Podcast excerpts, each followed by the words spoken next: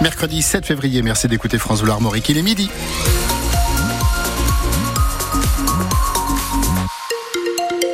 Le journal Julien Prouvoyeur. Bonjour Julien. Bonjour Vincent, bonjour à tous. Première session de l'année au Conseil départemental d'Ille-et-Vilaine se tient en ce moment. Les discussions sont consacrées au budget pour euh, l'année 2024 dans un contexte particulièrement tendu, comme l'explique euh, Jean-Luc Chenu, président du Conseil départemental d'Ille-et-Vilaine. Il était euh, l'invité de France Bleu Armorique ce matin. Il y a partout une dégradation liée à la conjonction de deux facteurs, eh bien, je dirais, qui se combinent mais négativement. Un effondrement d'une de nos recettes essentielles, les de, mutation, ce qu'on appelle les, frais de, notaire à l'échelle nationale, c'est plus de 3 milliards de pertes en 2023. En Ille-et-Vilaine, c'est 51 millions d'euros de pertes. C'est quelque chose qu'on n'avait jamais connu. Et par ailleurs, une progression toujours très soutenue des dépenses à caractère social. Alors, la protection de l'enfance depuis plusieurs années, mais aussi, et c'est nouveau depuis 2022-2023, une dégradation très forte aussi de la situation dans le domaine des, personnes âgées. Vous avez tous entendu parler des EHPAD en très grande difficulté, des budgets déficitaires de ces établissements que nous avons très fortement soutenus avec des moyens exceptionnels en 2023, mais que nous ne pourrons pas reconduire au même niveau en 2024 parce que véritablement, pour prendre une formule familière, on, on a vraiment raclé tous les fonds de tiroir disponibles. Jean-Luc Chenu, le président du conseil départemental d'Ille-et-Vilaine, invité de France Bleu Armorique ce matin. L'interview complète est à réécouter sur francebleu.fr. Le trafic des trains a totalement repris entre Rennes et Saint-Malo.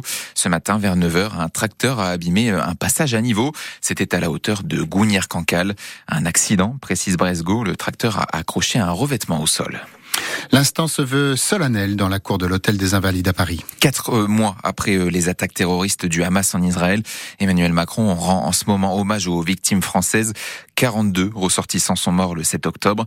Aux Invalides, de nombreux proches des victimes sont présents, comme Yasha Dan. Il a perdu deux membres de sa famille.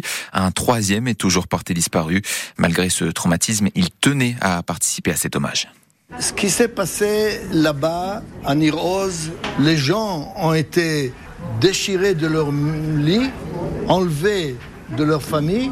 Je ne sais pas comment je vais me tenir, je ne sais pas comment ça va agir sur moi, mais je sais que je veux montrer qu'on est là et je veux être pour dire merci, pour dire merci à la France.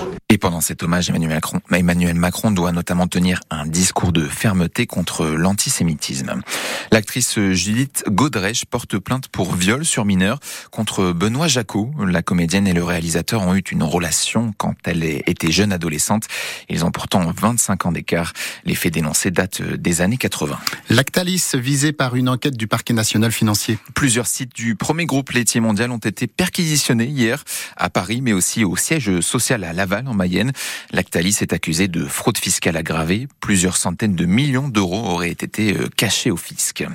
Lactalis également ciblé par les agriculteurs d'Ille-et-Vilaine. Les GIA organisent une manifestation devant le site de Vitré. Ils dénoncent toujours un prix du lait trop faible. Samedi déjà, des tracteurs avaient manifesté devant le site de Vitré. Une façon pour ces agriculteurs de maintenir la pression malgré la levée des blocages. C'est une nouvelle pratique utilisée par des marques de l'agroalimentaire et découverte par l'ONG Foodwatch. Ça s'appelle la chipflation, un terme pour désigner la baisse de la qualité d'un produit tout en augmentant le prix. Eh bien, cette, ONG vient d'épingler six grandes marques. Elles abusent des consommateurs et on retrouve leurs produits dans nos rayons Fanny Imbert. Moins de poulet dans les rillettes Bordeaux Chanel, de l'huile de palme moins bonne pour la santé qui remplace l'huile de tournesol dans les cookies Milka ou dans les After Eight de Nestlé.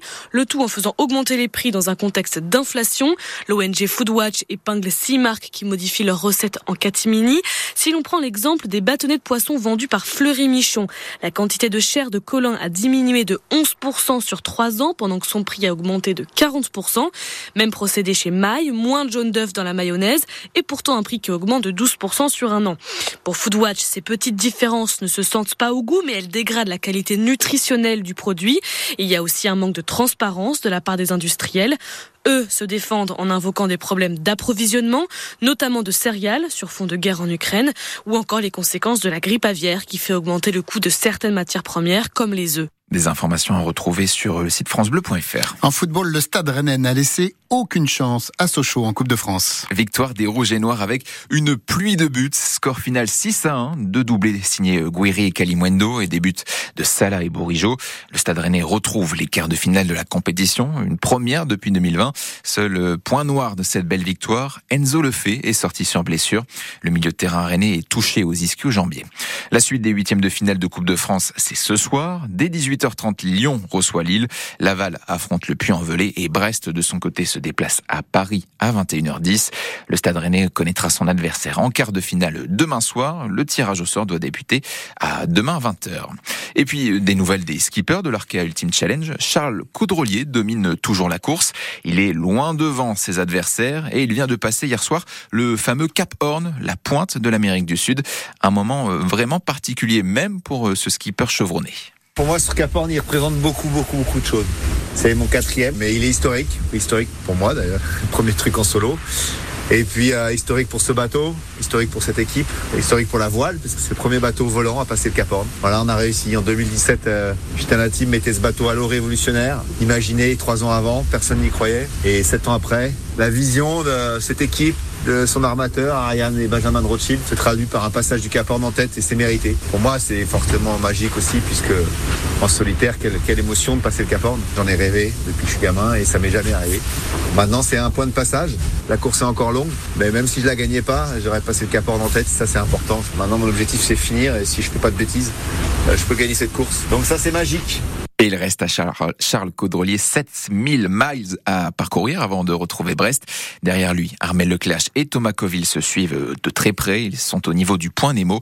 Et enfin, Anthony Marchand puis Éric Perron ferment la marche. Et puis en rugby, le 15 de France va devoir se passer de Paul Villemc. Le deuxième ligne est suspendu quatre semaines par le comité de discipline du tournoi Destination. Alors vendredi en ouverture face à l'Irlande, il a été exclu après deux plaquages non maîtrisés. Les Bleus affrontent samedi ça sera à Édimbourg.